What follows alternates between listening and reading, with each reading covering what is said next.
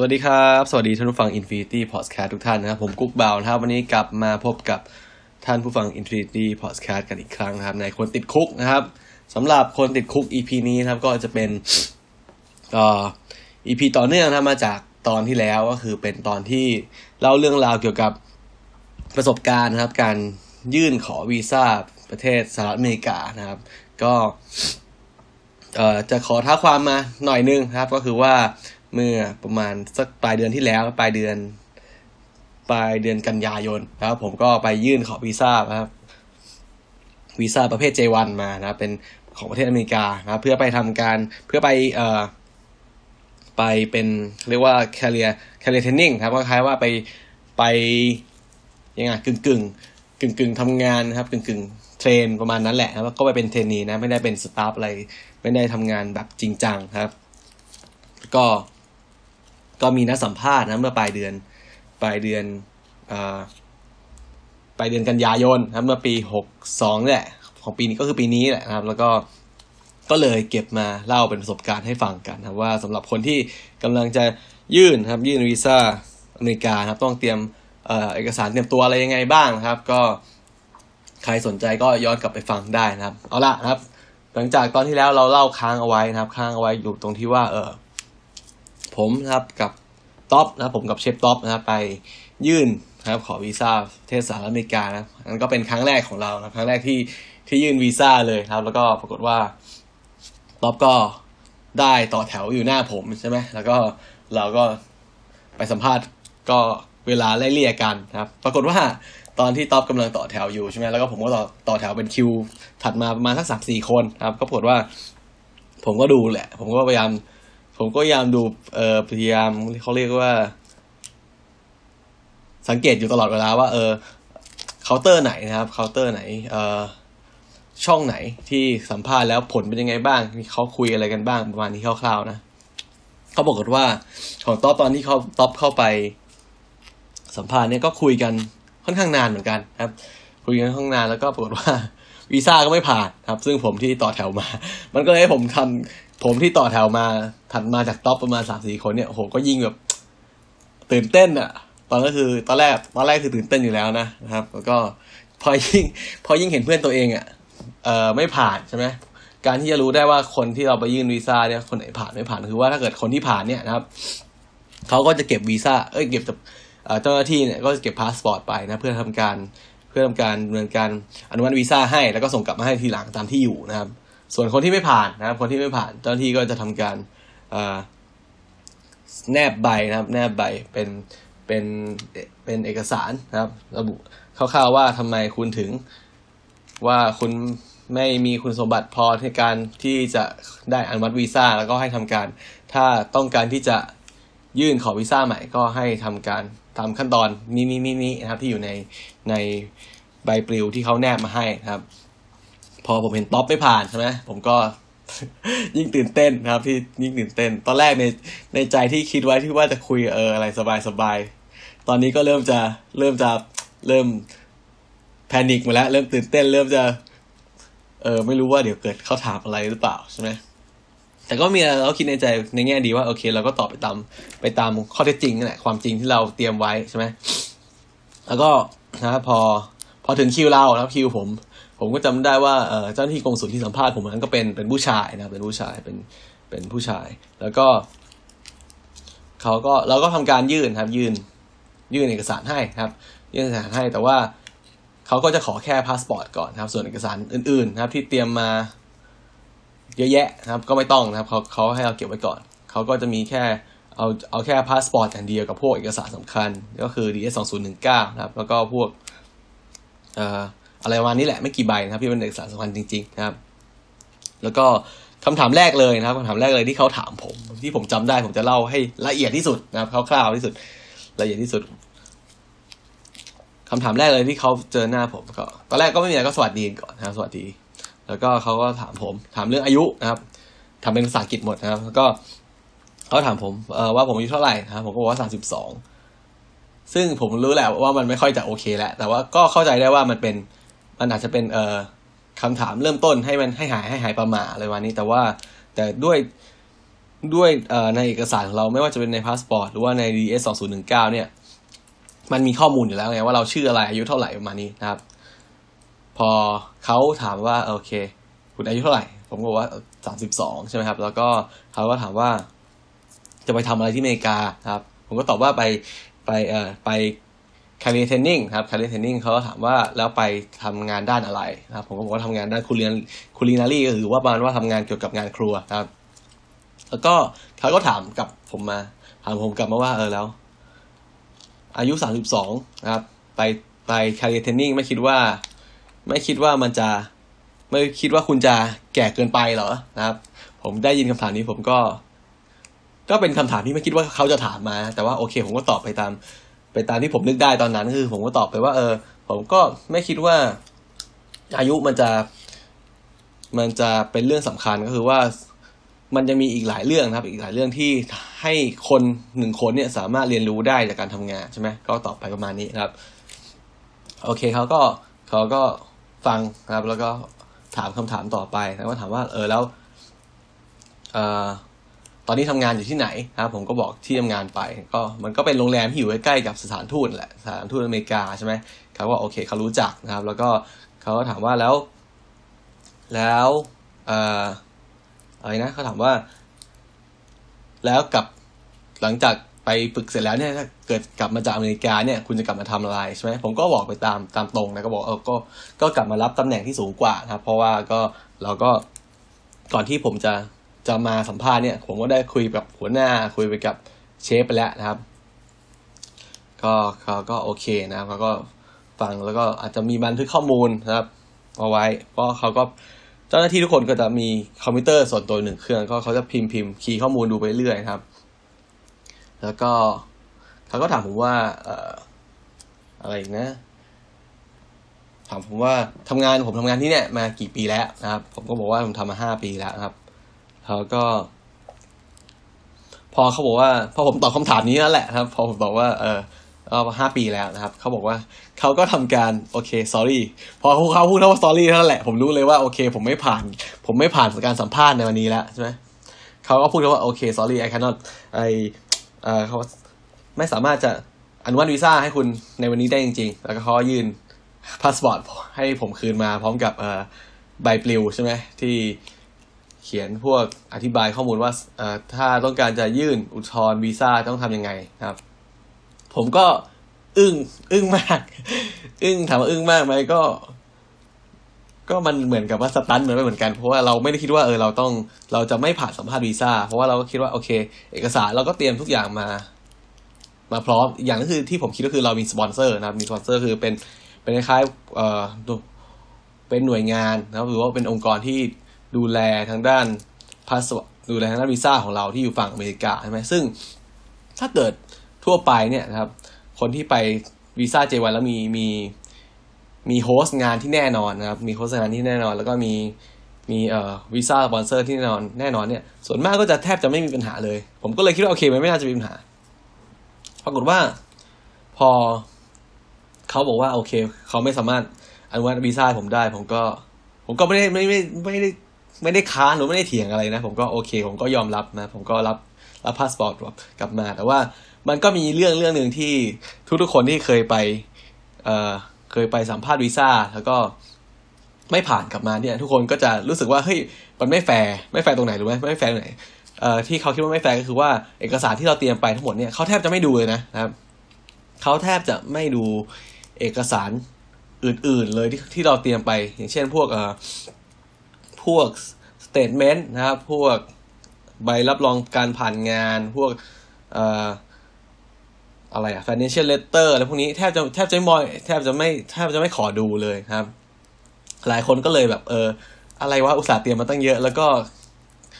แค่พูดคุยสัมภาษณ์ไม่กี่ประโยคไม่กี่นาทีแล้วก็ไม่ผ่านทั้งที่เตรียมเอกสารมาเยอะแยะแล้วก็ไม่ดูอะไรเลยเนี่ยแล้วก็อีกอย่างหนึ่งก็คือว่านะครับเป็นเขาเรียกว่าเป็นคล้ายๆเป็นกฎของเขานะคือเขาจะบอกถ้าเกิดคุณไม่สัมภาษณ์ถ้าเกิดคุณไม่ผ่านวีซ่าเนี่ยเขาก็จะไม่บอกเหตุผลด้วยว่าทำไมคุณถึงไม่ผ่านนะครับเขาจะแค่บอกว่าคุณ not qualify หรือว่าคุณไม่ผ่านคุณมีคุณสมบัติไม่พอในการได้รับวีซ่านะครับ แล้วเขาจะไม่บอกเหตุผลซึ่งเหตุผลก็จะมีหลายอย่างแล้วแต่นะไม่ว่าคุณมีโอกาสเสี่ยงสูงในการที่จะหนีวีซ่าไปเป็นใช้ชีวิตแบบผิดกฎหมายหรือว่าคุณไม่สามารถสื่อสารภาษาอังกฤษได้เลยหรือว่าคุณมีปัจจัยเสี่ยงคุณมีอะไรหลายอย่างอะไรประมาณนี้แหละนะครับซึ่งเขาจะไม่บอกเหตุผลว่าทำไมคุณถึงไม่ผ่านมันก็เลยเป็นเรื่องที่ทำให้เราคาใจว่าให้เราพลาดตรงไหนเอกสารเราไม่พร้อมหรือว่าอะไรยังไงในวันนี้นะครับซึ่งวันนั้นผมก็โอเคผมก็อึ้งๆไปเหมือนกันครับอึ้งไปเหมือนกันแล้วก็แต่ว่าก็รับเอกสารกลับมาแล้วก็เดินออกไปนะครับก็ปรากฏว่าต๊อปก็นั่งรออยู่ข้างนอกนะก็คุยกันนิดหน่อยก่อนจะออกจากสถานทูตไปก็คุยกันเฮ้ยก็คิดว่าเฮ้ยเราก็คุยแบบค่อนข้างจะเขาเรียกว่าไงคาดไม่ถึงอ่ะเราก็แบบเฮ้ยงงเฮ้ยไม่ผ่านได้ไงวะใช่ไหมอะไรประมาณนี้แหละก็คุยกันแต่ว่าโอเคนะเราก็คุยกับต๊อปอยู่พักนึงพอเดินออกมาจากโดนรับโทรศัพท์คืนจากจุดฝากของใช่ไหมรับโทรศัพท์คืนแล้วก็เราก็เดินคุยมาเรื่อยๆนะครับเดินคุยเรื่อยๆระหว่างทางเพื่อไปกินข้าวต่อใช่ไหมแล้วคุยมาเรื่อยเฮ้ยเราคุยเฮ้ยทำไมไม่ผ่านไม่ผ่านก็คุยมาเนี่ยแล้วก็เราก็คิดว่าสิ่งที่ผมกับต๊อปคิดกันในวันนั้นคือว่าคำผมกับต๊อปเนี่ยก็ถามกันว่าเฮ้ยเขาถามอะไรมึงบ้างเขาถามอะไรมึงบ้างใช่ไหมสิ่งที่ผมกับต๊อปเจอก็คือว่าคำถามเดียวกันคำถามแรกเลยที่เขาถามผมกับต๊อปเหมือนกันเรื่องอายุนะครับเรื่องอายุเขาถามผมต๊อปว่าอายุเท่าไหร่นะครับผมก็เนี่ยต๊อปก็จะอยู่ประมาณเท่าผมประมาณ32-33นะครับแต่ว่ารู้สึกจะ32เท่าผมนะครับเขาถามเรื่องอายุนะครับถามเรื่องกลับมาจะทำอะไรนะครับแล้วก็แต่ว่าของต๊อปอ่ะเขาเหมือนจะถามชัดเจนนะครับว่าอยู่คำถามนึงต๊อปเล่าให้ผมฟังว่าเขาถามว่าคุณมีกิจการที่บ้านแล้วนะครับคุณมีสกิลงานแล้วคุณมีความสามารถแล้วคุณเขาเรียกว่าไงนะมีความพร้อมแล้วคุณจะต้องไปเทรนอะไรอีกมันไม่สำคัญเลยมัน not necessary เลยในการที่จะต้องคุณจะไปฝึกงานใช่ไหมแต่ว่าต๊อปก็พยายามอธิบายไปว่าเอ้ยมันไม่เกี่ยวนะการไปเป็นเทรนนีการไปเทรนนิ่งมันได้ประสบการณ์หลายอย่างไม่ใช่แค่เรื่องของการฝึกสกิลการทำงานอย่างเดียวใช่ไหมแต่ก็ปรากฏว่าเจ้าหน้าที่เขาก็เหมือนกับว่าถ้าเกิดเขายืนยันไว้แล้วว่าเราไม่ผ่านนะครับต่อให้เราพยายามค้านยังไงครับเราก็จะไม่ผ่านอยู่ดีครับก็ต้องเตรียมตัวมาว่ากันใหม่ครับผมกับต๊อปก็เลยคุยกันเพราะฉะนั้นเท่าที่ผมกับต๊อปคุยกันเนี่ยมันก็เลยดูเหมือนกับว่าเรา2คน1นะครับที่เราวิเคราะห์ไปเองนะก็คือว่า1เรา2คนเนี่ยค่อนข้างอายุมากแล้วเพราะว่า ตัววีซ่า J1 ตัวเนี้ยนะครับมันจะมีกฎนะครับเค้าเรียกว่ามีข้อกำหนดสินะครับข้อกำหนดจะออกให้สำหรับคนที่อายุ18นะครับ18-35 ปีนะครับซึ่งเรา2คนเนี่ยอยู่ในอายุประมาณสัก32ปีใช่ไหมซึ่งมันก็ค่อนข้างจะเฮ้ยอายุมากแหละเกือบถึงเกณฑ์บนสุดแล้วนะครับเกณฑ์แม็กซ์สุดของเขาแล้วใช่ไหมแต่ว่าอันนั้นก็จะไม่อาจจะไม่สำคัญนะครับอย่างที่2ก็คือผมมองว่านะครับทำไมมองในความเป็นจริงนะผมมองว่าทำไมวีซ่าผมกับต๊อปเนี่ยถึงไม่อนุมัติผมมองว่าเขาอาจจะคิดว่าผมกับต๊อปเนี่ยมีโอกาสที่เราเนี่ยจะโดดวีซ่าแล้วก็ไปอยู่แบบทำงานที่นู่นแบบผิดกฎหมายเพราะว่าอะไรเพราะว่า1ก็คือว่าเราอายุมากแล้วใช่ไหมเราไม่มีพันเรา2คนเนี่ยไม่มีเขาเรียกว่าไม่มีภาระผูกพันกับทางไทยละก็คือเราไม่มีครอบครัวใช่ไหมเราไม่มีครอบครัวเราไม่ได้ต้องผ่อนบ้านอะไรอย่างนี้แหละนะครับใช่ไหมแล้วก็เราสามารถครับพอเราไม่มีพันธะอะไรกับทางไทยแล้วเนี่ยเราไม่มีครอบครัวเนี่ยแล้วก็การที่เราไปทำงานแบบเนี้ยแล้วก็ทั้งที่เราสกิลเราพร้อมก็คือว่าเขาถึงถามว่าทำไมสกิลคุณมีพร้อมแล้วคุณทำงานมา5ปีแล้วใช่ไหมเขาพูดกับต๊อปนะนี่เขาไม่ได้พูดกับผมนะครับเขาว่าคุณก็มีสกิลอยู่แล้วนี่มีธุรกิจที่บ้านอยู่แล้วทำไมคุณจะต้องไปเทรนอีกมันไม่สำคัญเลยใช่ไหมซึ่งผมก็มองว่าตรงนี้อาจจะเป็นเหตุผลหนึ่งเหมือนกันคือว่ามันทำให้เขาคิดได้ว่าเรา2คนเนี่ยอาจจะหนีวีซ่าแล้วก็ไม่กลับมาอีกเพราะว่าอะไรเพราะว่าเรามีสกิลในระดับที่สามารถจะทำงานได้แล้วใช่ไหมถ้าเกิดเราไปรู้จักมีคอนเนคชันกับคนที่นั่นใช่ไหมแล้วยิ่งผมกับต๊อปเนี่ยค่อนข้างมีอายุนะครับแล้วก็ทำงานมาได้สักหลายปีแล้วแหละมันก็เลยยิ่งมีโอกาสเสี่ยงเข้าไปอีกว่าเราจะมีคอนเนคชันอยู่ที่โน่นนะครับอยู่ที่อเมริกาที่จะสามารถเอื้อให้เราเนี่ยทำงานแบบผิดกฎหมายได้อยู่ที่โน่นใช่ไหมผมก็เลยคิดแบบเนี้ยโอเคคือเราไม่สามารถอธิบายความเป็นความจริงใจของเราเนี่ยให้เขาฟังได้หรอกใช่ไหมแต่ว่าเขาก็ดูไปตามสถิติใช่ไหม เขาไปดูไปตามสถิติดูไปตามความเป็นไปได้ว่าโอเค2คนนี้ครับอายุมากแล้วสกิลมีนะครับสามารถไปถึงปุ๊บสามารถทิ้งวีซ่า J1 ตัวนี้แล้วก็อยู่ในอเมริกาได้แบบผิดกฎหมายทำงานผิดกฎหมายก็คือไม่อยู่ในระบบประกันสังคมของเขาอะไรประมาณนี้แหละนะครับซึ่งมันก็เป็นผมก็บอกว่าโอเคมันเป็นไปได้ใช่ไหมแล้วก็สิ่งสำคัญคือว่าสถิติของคนไทยเนี่ยนะครับสถิติการหนีวีซ่าของคนไทยเนี่ยค่อนข้างสูงมากครับสูงมากโดยเฉพาะขนาดแบบเพื่อนของต๊อบก็เล่าให้ฟังนะว่าเพื่อนของเขาเองหลายคนเนี่ยที่ไปแบบประมาณว่าเพิ่งเรียนจบใหม่ๆใช่ไหมเพิ่งเรียนจบแล้วก็ไปสมัครวีซ่าพวกนี้แหละพวก J1 ไม่ว่าจะเป็น work and travel ไม่ว่าจะเป็นวีซ่า internship อะไรก็ตามปรากฏว่าก็มีหลายคนที่ไปโดดวีซ่าเป็นหนีวีซ่าไปเป็นโรบินฮูดไปเป็นแรงงานแบบเรียกว่าผิดกฎหมายที่โน่นใช่ไหม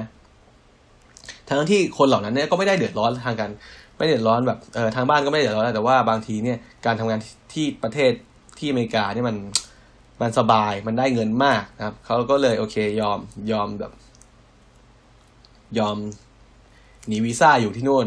ทำงานแบบผิดกฎหมายไปถ้าเกิดถูกจับได้ก็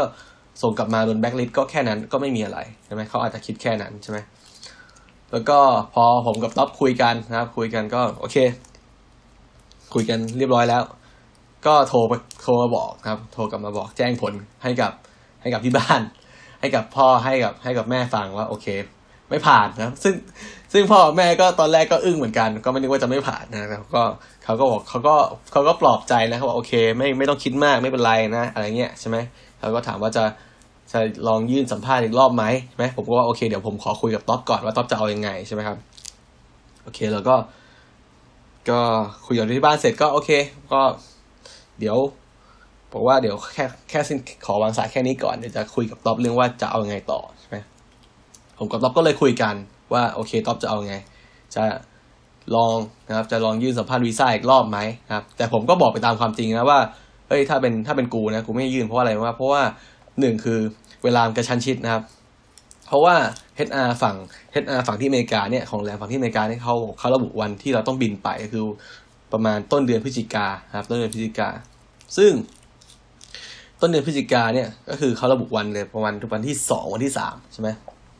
ซึ่งวันที่ผมไปสัมภาษณ์วีซ่าเราไม่ผ่านตอนนั้นเนี่ยมันอยู่ประมาณวันที่20กว่าละ20กว่ากันยาแล้วนะครับมันจะเหลือเวลาให้เราเตรียมเอกสารใหม่อีกรอบนึงครับแล้วก็ให้เว้นระยะครับระยะจากการสัมภาษณ์รอบแรกไม่ผ่านเนี่ยแค่ประมาณเดือนเดียวเองครับผมก็เลยพูดกับต๊อบไปตรงว่าเฮ้ยกูว่าไม่คุ้ม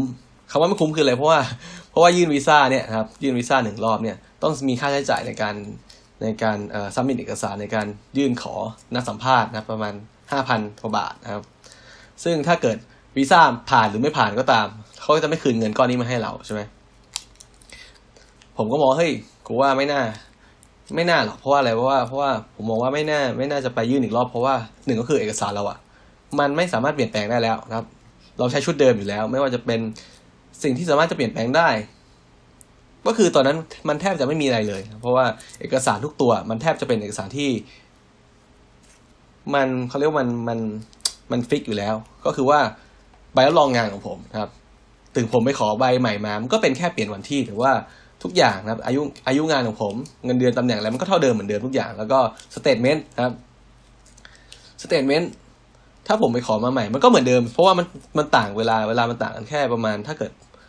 โอเคเร็วที่สุดในการยื่นนะครับห่างกันไปอาทิตย์นึงในเวลา1อาทิตย์เนี่ยสเตทเมนต์มันก็ไม่มีอะไรเปลี่ยนแปลงอยู่แล้วใช่ไหมครับก็เลยบอกต่อไปว่าเฮ้ยกูว่าไม่อย่าดีกว่าเสียตังค์เปล่าๆประมาณนี้แหละใช่ไหมแต่ว่าต๊อบก็ว่าเฮ้ยต๊อบเฮ้ยกูไม่แน่ใจประมาณนี้คือว่าบางทีอ่ะเขาก็เล่าต๊อบก็พูดตรงว่าเอ้ยตอนนี้คุยกับเจ้าหน้าที่อ่ะต๊อบก็แบบพยายามค้านไงคือหัวร้อนไงว่าเขาก็ไม่เข้าใจว่าทำไมถึงปฏิเสธเขาอะไรเงี้ยใช่ไหมเขาพยายามหาเหตุผลทุกอย่างอธิบายฟังเฮ้ยนี่ผมมีธุรกิจที่บ้านอยู่แล้วผมไม่หนีวีซ่าหรอกอะไรประมาณนี้แหละนะครับแต่ว่ามันก็แค่เท่านั้นไงในสายตาของในมุมมองของเจ้าหน้าที่มันไม่สามารถการันตีอะไรได้เลยใช่ไหมครับแล้วก็อีกอย่างหนึ่งที่ผมคิดว่าไม่น่าจะยื่นอีกรอบก็คือว่าเอกสารที่เราเตรียมไปนอกเหนือจาก DS2019 เนี่ยเขาแทบจะไม่ขอดูอะไรเพิ่มเติมเลยนะครับซึ่ง เอกสารที่เขาเรียกไปดูคู่กันเนี่ยก็คือพาสปอร์ตของผมนะครับเล่มปัจจุบันใช่ไหมแล้วก็ DS2019 ซึ่งเป็นคล้ายๆเป็นเอกสารรับรองว่าโอเคผมจะไปทำงานที่ไหนนะครับใครเป็นผู้จ้างได้รับค่าแรงเท่าไหร่นะครับอะไรประมาณนี้ระยะเวลาเท่าไหร่ซึ่งเป็นตัวที่ค่อนข้างละเอียดมากใช่ไหมซึ่งใบ DS เอกสาร DS2019 เนี่ยไม่สามารถขอใหม่ได้ภายในเวลา1 อาทิตย์อ่ะก็ต้องใช้เวลาอย่างน้อยเป็นเดือน2เดือนใช่ผมก็เลยบอกต๊อบไปว่าเฮ้ยกูว่าไม่น่าเสี่ยงเพราะว่าเกิดยื่นไปอีกรอบแล้วไม่ผ่านก็คือเสียเงินเปล่านะครับแต่โอเคผมก็เข้าใจในมุมมองต๊อบว่าเอ้ยต๊อบบอกว่าเฮ้ยเขาไม่รู้ว่าเพราะว่าเราไม่รู้เหตุผลว่าทำไมเราถึงโดนปฏิเสธวีซ่าไงเขาก็เลยเฮ้ยกูขออีกรอบนึงใช่ไหมผมก็โอเคผมก็บอกว่าถ้าเกิดต๊อบจะยื่นผมก็โอเคผมยื่นเป็นเพื่อนได้ผมไม่มีปัญหาอะไรแต่ผมก็พูดไปเลยว่าผมว่า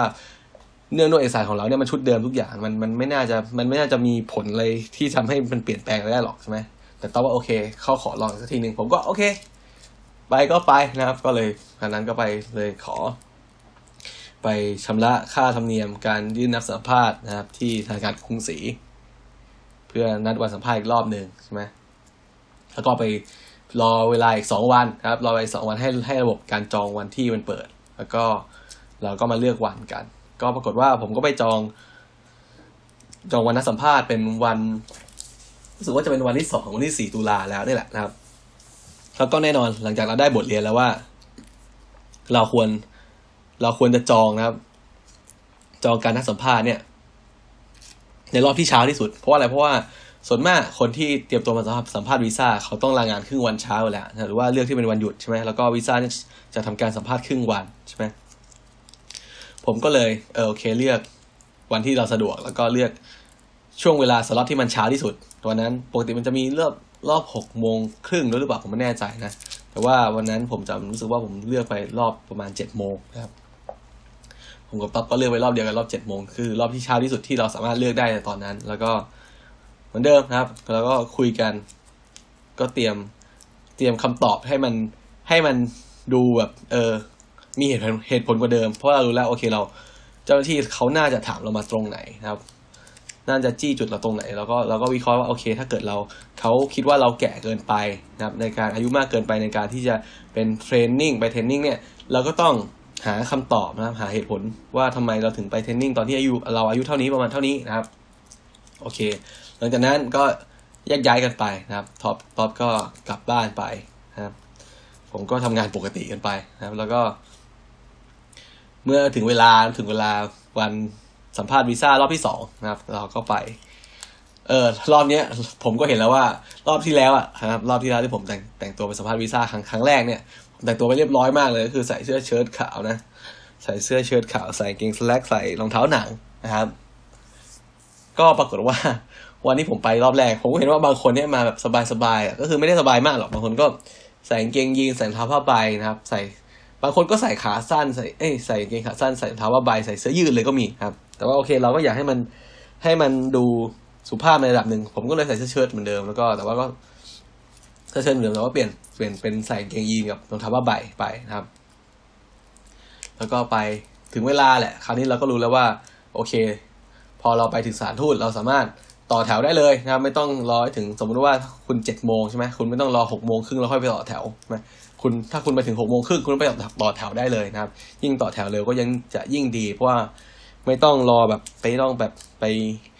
รอต่อแถวนานเพราะว่าพอสแกนสัมภาระมาแล้วเราก็สามารถไปนั่งรอในจุดนั่งรอพักข้างในได้ใช่ไหมโอเครอบนี้เราก็เตรียมตัวมาค่อนข้างผมก็รอบนี้พูดตรงๆว่ารอบที่2เนี่ยผมมั่นใจมากกว่าเดิมค่อนข้างมากเลยเพราะว่าโอเครอบที่แล้วเนี่ยเราอาจจะประมาทเราอาจจะตื่นเต้นไปที่เห็นแล้วเพื่อนเราโดนปฏิเสธต่อหน้าอะไรเงี้ยใช่ไหมแล้วก็เราไม่ได้คิดมาก่อนว่าเราจะโดนปฏิเสธวีซ่าในครั้งนั้นใช่ไหมแล้วก็โอเครอบนี้เรามาแบบผมก็แบบไปแบบสบายๆนะกะว่าโอเคคุยก็ไม่น่าจะมีอะไรนะก็ถ้าเกิดเหตุผลมันฟังขึ้นก็น่าจะผ่านนะครับรอบนี้ก็เลยไม่ได้เครียดอะไรเลยนะครับไม่ได้เครียดว่าต้องผ่านหรือไม่ผ่านแต่ว่าแล้วก็ไม่ได้กดดันเลยก็รู้สึกว่าสบายมากรอบนี้ไปแบบเราก็รู้ขั้นตอนคร่าวๆแล้วว่าเราต้องทำอะไรบ้างเข้าแถวอะไรตรงไหนยังไงใช่ไหมก็เหมือนเดิมก็ทำการไปต่อแถวนะครับต่อแถวยื่นแล้วก็ไปยื่นใบนัดสัมภาษณ์ให้กับเจ้าหน้าที่คนที่เขาเช็คเอกสารข้างหน้าใช่ไหมแล้วก็ไปต่อแถว ต่อแถวนะครับต่อแถวรอสแกนสัมภาระนะครับแล้วก็ฝากโทรศัพท์เอาไว้แล้วก็เข้าไปข้างในเหมือนเดิมนะครับทุกอย่างก็เหมือนเดิมทุกอย่างแล้วก็ไปนั่งคุยกับต๊อบก็นั่งรอรอบของเราคือรอบประมาณ 7:00 น.นะครับโอเคทุกอย่างผมก็ขอรัดไปนะเพราะว่าทุกคนน่าจะฟังในรอบแรกหมดแล้วนะครับ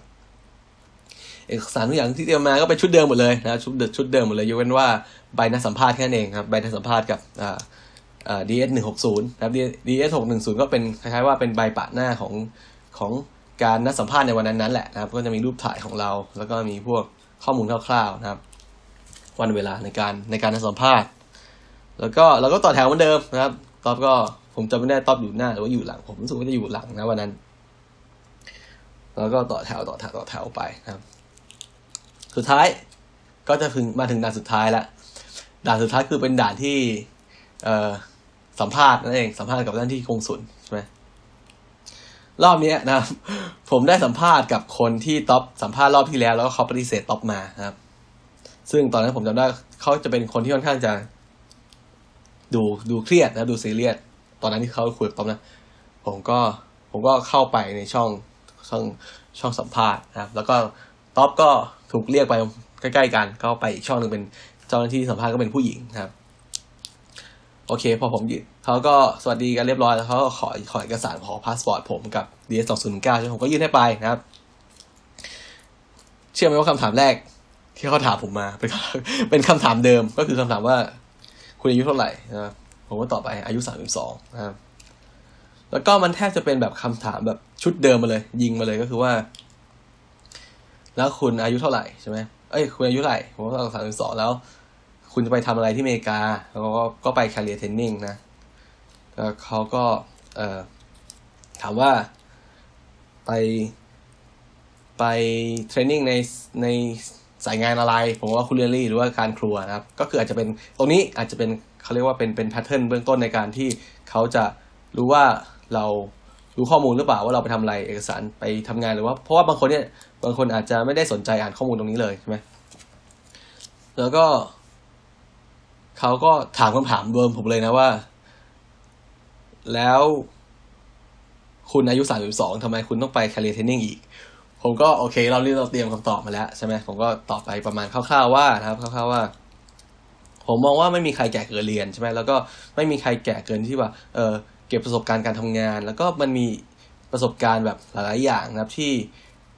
ที่เราไม่สามารถหาได้ในการทำงานที่เมืองไทยที่ประเทศไทยแล้วก็อย่างเช่นการทำงานกับชาวต่างชาติวิธีในความคิดอะไรอย่างนี้แหละการจัดการที่มันแตกต่างกันใช่ไหมครับเขาก็โอเคเขาก็ฟังนะครับแล้วเขาก็ถามคร่าวๆอีกว่าโอเคแล้วคุณทำงานที่ไหนนะครับผมก็บอกมันถ้าจะเป็นคำถามชุดเดิมหมดเลยนะผมว่าโอเคผมทำงานที่นี่นะครับทำงานที่โรงแรมนี้ทำงานมา5 ปีแล้วนะครับเชื่อไหมว่ามันแทบจะเป็นคำถามเดียวทั้งหมดเลยครับที่เขาถามผมมาเพิ่มเติมก็คือว่าแล้วคุณคิดว่า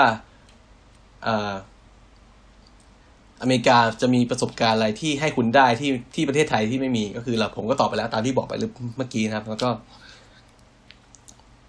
มันเหมือนฉากทุกอย่างย้อนกลับมาเหมือนเดิมพอผมบอกว่าโอเคผมทำงานมา5 ปีแล้วเชื่อไหมว่าเขาพับพาสปอร์ตผมแล้วเขาก็ sorry เขาเตรียมจะยื่นพาสปอร์ตให้ผมนะแต่ว่าวันนั้นอะผมบอกแล้วผมไปแบบไม่เกรงนะผมไปแบบสบายๆผมก็เลยผมก็โอเคผมว่าอย่าเพิ่งนะก็คืออ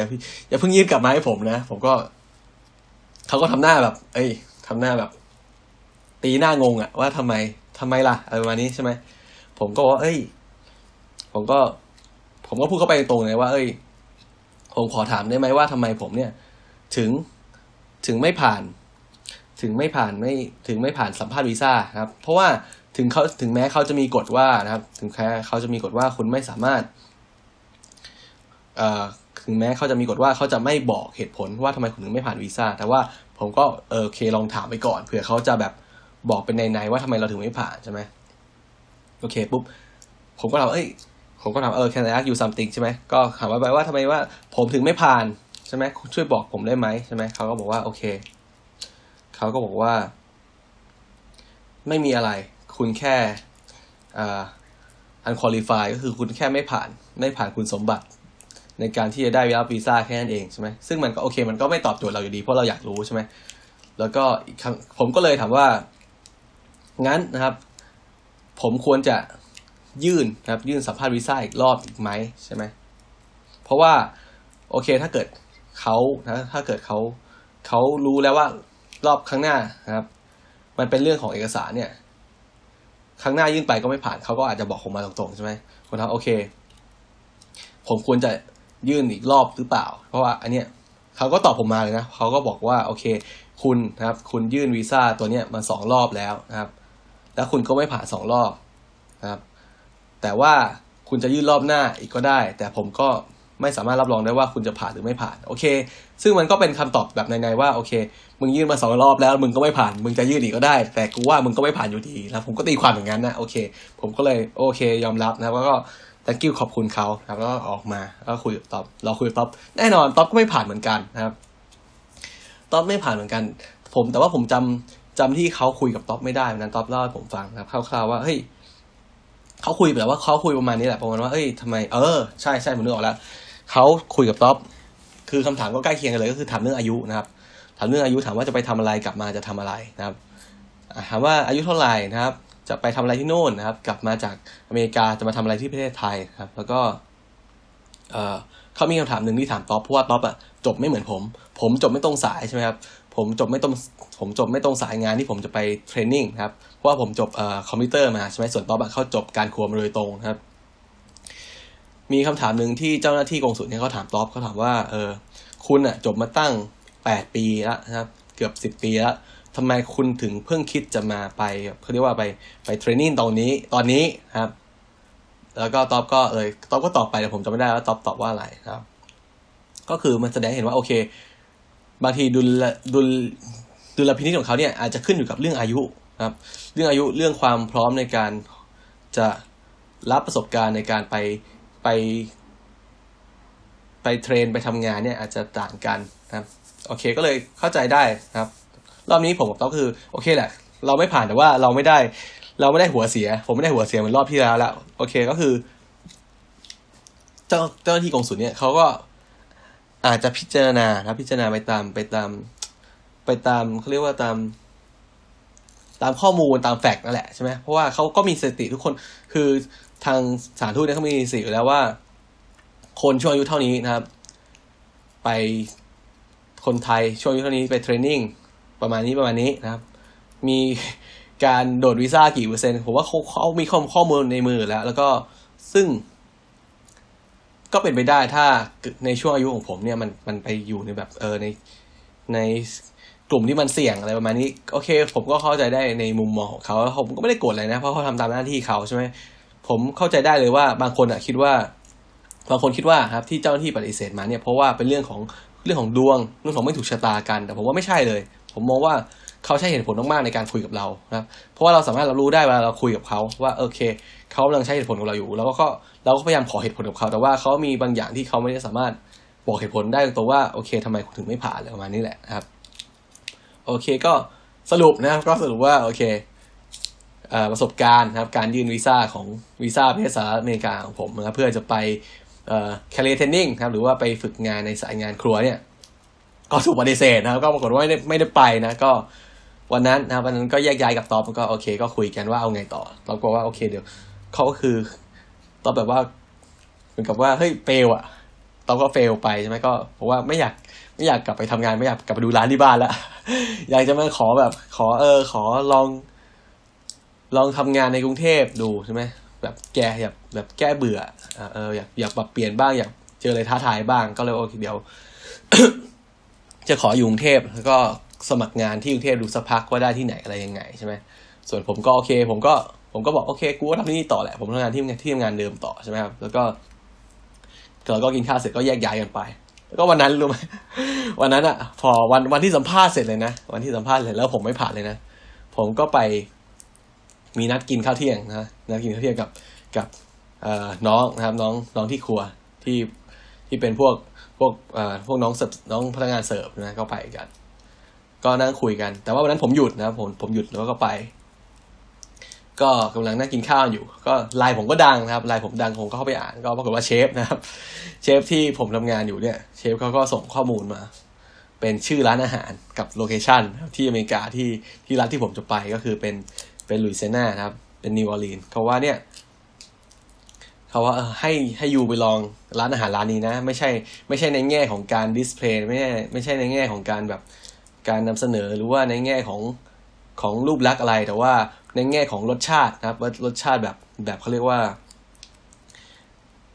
คาจันดั้งเดิมมันเป็นยังไงนะครับคาจันก็คือเป็นคล้ายๆเป็นครีโอสไตล์เขาเรียกว่าเป็นยังไงนะเป็นวิธีการคุกกิ้งประเภทหนึ่งวิธีการทำครัวประเภทหนึ่งครับของพื้นที่ของอะไรนะเขาเรียกว่าอเมริกาตอนใต้ซึ่งจะรวมนะครับรวมพวก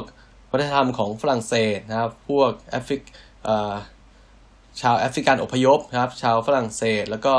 ชาวอเมริกันพื้นเมืองแล้วก็ชาวอเมริกันผิวขาวพวกเนี้ยครับซึ่งเป็นวัฒนธรรมอาหารที่ค่อนข้างจะมีเอกลักษณ์มากๆนะครับแล้วก็เชฟก็ส่งชื่อร้านมาเรียบร้อยส่งชื่อร้านส่งโลเคชั่นมาเรียบร้อยว่าโอเคเดี๋ยวถ้าให้ยูไปกินร้านนี้นะร้านนี้เป็นเขาเรียกว่าเป็น true นะเป็น authentic รสชาติที่แบบ authentic จริงๆของ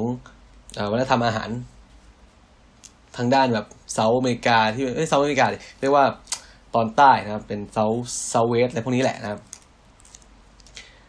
ผมก็พอผมอ่านผมก็หัวเราะเลยเพราะอะไรเพราะผมไม่ผ่านวีซ่าผมไม่ผ่านไงผมก็พิมพ์ตอบเชฟไปเลยครับเพราะโอเคขอบคุณมากครับเชฟแต่ว่าวีซ่าผมไม่ผ่านใช่ไหมเชฟก็แบบงงมากแล้วก็พิมพ์ตอบเลยพิมพ์ตัวใหญ่เลยว้ายครับว้ายแล้วก็ใส่เครื่องหมายตกใจมาว้ายใช่ไหมผมก็บอกผมก็เล่าไปตามที่ผมเล่าให้ท่านผู้ฟังฟังวันนี้แหละโอเคว่าอาจจะเป็นเรื่องของเขาโฟกัสในเรื่องของอายุของผมนะครับในอายุงานในเรื่องที่แบบเราไปวีซ่าแบบการเทรนนีเขาคิดว่าผมไม่แก่เกินไปไม่คิดว่าผมแก่เกินไปการไปเทรนนีหรืออะไรประมาณนี้แหละใช่ไหมเชฟก็เขาก็คุยกับเราก็คุยกันต่อสักพักนึงในไลฟ์แล้วก็เชฟว่าโอเคเชฟก็โอเคไม่ต้องเขาก็บอกว่าไม่ต้องคิดมากนะเขาก็บอกว่าที่โรงแรมกำลังมีโปรเจกต์ใหม่อะไรเงี้ยใช่ไหมก็ไม่ต้องคิดมากใช่ไหมผมก็โอเคผมว่าแต่ว่าผมบอกเชฟไปก่อนว่าแต่ว่าผมไม่ได้จิตตกไม่ได้เฟลนะว่าเพราะว่าผมแฮปปี้นะผมยังแฮปปี้กับการทำงานที่นี่อยู่ประมาณนี้แหละครับแต่ว่าผมที่ผมไปผมอยากแค่ถ้าเกิดมันมีโอกาสแล้วก็มีโอกาสที่ได้ไปมีโอกาสที่ได้เจอประสบการณ์ใหม่ผมแค่อยากไปแค่นั้นเองแต่ว่าถามว่าผมแฮปปี้กับทีมงานเดิมไหมคือผมแฮปปี้มากนะมีความสุขมากครับกับเพื่อนร่วมงานกับงานที่ได้ทำประมาณนี้แหละครับโอเคก็ขอบคุณเชฟกันไปนะว่าโอเคไม่ได้ไปแล้วเชฟไม่ต้องเป็นห่วงด้วยแหละประมาณนี้ครับก็อันนี้นะครับวันนี้ EP นี้ก็เป็นเล่าประสบการณ์คร่าวๆนะครับในการยื่นสัมภาษณ์วีซ่าไป2รอบแล้วก็ไม่ผ่านทั้ง2รอบนะก็สำหรับนะครับ สำหรับคนติดคุกนะครับ EP นี้นะครับคิดว่าน่าจะมีประโยชน์นะครับกับคนที่เตรียมตัวนะครับเตรียมตัวจะไปสัมภาษณ์วีซ่าหรือว่าคนที่กำลังจะมองหาลู่ทางนะครับจะไปวีซ่า J1 ดีไหมไป Work and Travel ดีไหมไป Internship ดีไหมไป Career Training ดีไหมนะครับก็ลองเข้ามาฟังเข้ามาพูดคุยกันได้นะครับแต่ว่าผมลืมบอกไปผมก็มีเพื่อนที่ทำงานอยู่ที่เรียนนะครับที่ทำเรียนอยู่ที่อเมริกาแล้วที่ทำงานที่อเมริกาเขาก็มาถามว่าโอเคเพราะว่าตอนแรกผมก็คุยกับเขาใช่ไหมพอเขาถามว่าผลเป็นไงบ้างผมก็บอกว่าไม่ผ่านว่ะเขาว่าโอเคแต่ว่าไม่ต้องคิดมากนะเพราะว่าตอนเนี้ยวีซ่าอเมริกาเนี่ยเป็นอะไรที่แบบเขาใช้ว่าไม่สมเหตุสมผลก็คือว่าหลายคนนะครับหลายคนที่เคยได้วีซ่ามาใช่ไหมแล้วก็กลับไปต่างประเทศสมมติว่าผมเป็นคนไทยผมได้เคยได้วีซ่ามานะครับผมกลับไปประเทศไทยแล้วก็วีซ่ามันหมดพอดีนะครับกลับประเทศไทยแค่ไม่นานแค่ปีไม่ถึงปีเงี้ยนะครับแล้วก็จะขอยื่นขอวีซ่าใหม่ก็คือไม่ผ่านนะครับคือเขาบอกว่าวีซ่าตอนนี้แบบขอยากมากวีซ่าอเมริกาตอนนี้ขอยากมากๆถ้าเกิดเป็นวีซ่าที่แบบยิ่งเป็นวีซ่าที่แบบไปทำงานนะครับวีซ่าทำงานแต่ถ้าเป็นวีซ่าท่องเที่ยวนะครับหรือว่าวีซ่าเรียนเนี่ยก็จะไม่เข้มงวดเท่ากับวีซ่าที่แบบทำงานชั่วคราวแบบพวก J1 พวกนี้นะครับ ก็เลยเขาว่าโอเคไม่ต้องคิดมากนะเดี๋ยวถ้าเกิดมีโอกาสเดี๋ยวคงจะได้เจอกันนะครับก็ สำหรับวันนี้นะครับก็ขอขอบคุณท่านผู้ฟัง Infinity Podcast ทุกท่านนะที่ติดตามฟังกันมาจนจบ EP นี้นะครับ EP เรื่องเกี่ยวกับประสบการณ์การยื่นขอวีซ่าอเมริกานะครับแล้วก็ไม่ผ่านด้วยนะครับถึง2รอบนะครับก็สำหรับวันนี้นะครับก็ขอขอบคุณทุกท่านอีกครั้งนะครับที่เข้ามารับฟังกันแต่วันนี้ครับผมปุ๊กป่าก็ขอลาไปก่อนสำหรับวันนี้สวัสดีครับ